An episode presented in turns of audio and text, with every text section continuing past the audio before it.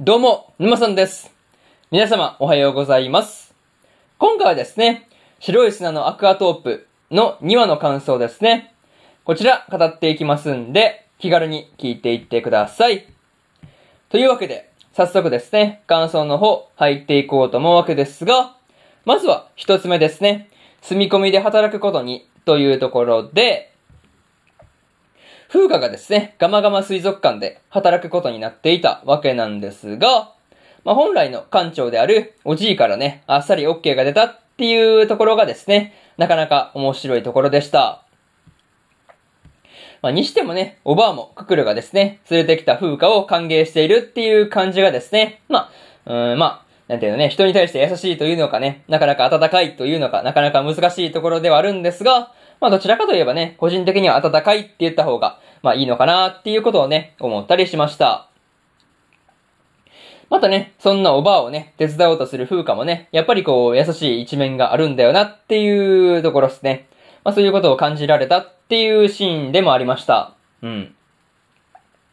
あとはね、こう、風花がですね、ある程度落ち着くまで、こう、両親にね、まあこう、まあ両親というかお母さんにですね、お母さんに居場所を教えないようにしているっていうところもね、なんとなくこう、わかるような気がしたなっていう話でした。というかね、こう、落ち着かないのにね、居場所だけを伝えてもなかなか仕方ないしね、まあ早く帰ってこいとしか言われなさそうですからね。うん、なんか、そういうことを考えると、居場所を伝えないっていうことはね、まあ、まあ正解とは言えないけど、まあ、うんまあ不正解ではないかなっていう感じな気がしたなっていう話ですね。うん、なんかそんな気がするんですよね。なんかこう、あんまりこう事情とか説明してもね、とりあえずもう早く帰ってきなさいしか言われなさそうだよねっていう話ですね。うん。まあ何ですよね、こう水族館で働くことが、まあ、こう無事に決まってほっとしたところなんですが、まあ、とりあえずね、こう、風花がですね、まあ、両親に、どのタイミングで両親に連絡する、まあ、お母さんに連絡するのかっていうところにはね、注目しておいた方がいいのかなっていう気がしてます。うん。まあ、そういうところで、一つ目の感想である、住み込みで働くことに、というところ、終わっておきます。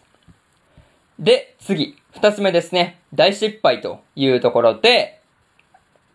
水族館でのね、仕事初、仕事初日で、風花がですね、ペンギンの、まあ、餌やりに大失敗してしまったわけなんですが、まあ、餌やり一つとってもですね、こう、大変そうだなっていうことをね、この辺の、まあ、話を見ていてですね、感じだなっていう話でした。またね、このことで、こう、ククルから厳しく叱られていたわけなんですが、まあ、水族館のね、こう、動物たちの、まあ、命を預かっているっていう責任があるからこそだっていうのがね、すごくこう、伝わってきたところではあります。うん。まあ、ククルがね、そもそもこう、まあ、水族館の動物たちが好きっていうのもあると思うんですけど、まあ、命を扱ってる責任っていうところを考えればね、まあ、今回の風花の、まあ、なんていうね、動きというか、なんかそういうことは咎められても仕方、まあね、怒られても仕方ないのかなっていう気はしますね。うん。それとですね、そのことで落ち込んでいた風花をですね、カリンが励ましていたわけなんですが、まあ、そこで、こう、水族館がですね、夏休みいっぱいで閉館するっていうことで、まあ、そこに対しての、こう、ククルの思いもね、一緒にこう説明して、ちゃんとこう、フォローを入れてくれるっていうところがですね、なんていうか、頼れるお姉さんっていう感じで、まあ、すごいね、まあ、なかなか良かったなっていう感じでした。そう。なかなかね、そういうところがすごく良かったんですけど、個人的にね、こう、融資するとか言ってね、こう、まあ、言ってきた上にですね、こう、まあ、ガマガマ水族館の看板ですね。あれをこう、落っことしてね、こう、ま、まあ、なんて言うんだろうね、壊してしまったね、壊したですね、男二人組をですね、こう、風花がですね、こう、水をかけて追い返していく、追い返すっていうところがですね、ななんか、見ている側としてもすごいスカッとしたなっていう話でした。うん。そういうところで、二つ目の感想である、えー大失敗というところ終わっておきます。で、次、三つ目ですね。お互いの話というところで、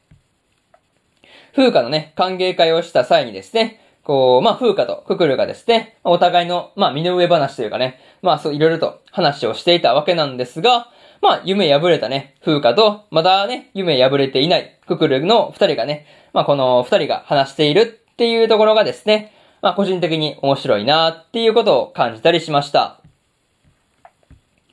まあ、この時のね、風花の、こう、誰かの夢を応援することはできるっていう風なことをね、ククルに言っているところが、個人的にめっちゃ好きだったりします。うん。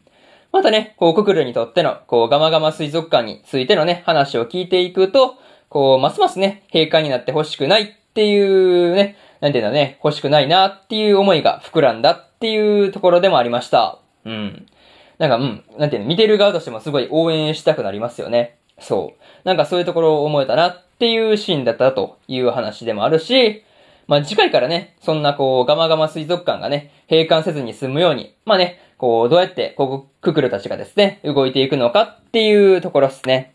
まあ、だいぶとこう、いよいよ本格的に動いていきそうな感じなんですが、またですね、これからのこう、ククルたちのですね、夏休みの戦いがですね、どうなっていくのか、今から楽しみですという話ですね。そう。ただですね、その辺はこう、どうなるのか、まだまだわかんないですけど、まあ、すごいワクワクはしますよね。そう。まあでもなかなかまずね、お客さん来てね、お金落としていってもらわないと、なかなかね、難しいところっすよね。えー、あれ、な、水槽とかあの辺の、なんで、費用の、何、資産だっけあれ、確か300万とか言ってましたからね。で、なんかこう、確か入場料が500円とかそれくらいだったから、すごい人来てもらわないと無理ですよね、なんか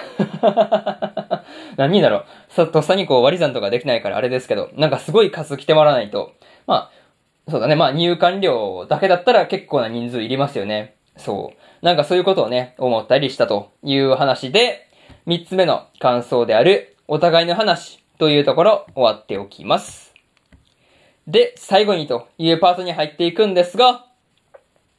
今回ですね、風花がガマガマ水族館のために働いていきたいと、まあ心からね、思えるようになったっていう話なんですが、まあ次回からの風花の水族館での働きぶりにですね、まあそこにも注目しておきたいところという話で、そしてですね、こうガマガマ水族館の運営を続けるために、どうやってククルたちが動いていくのかっていうところですね。それが今から楽しみで仕方がないという話ですね。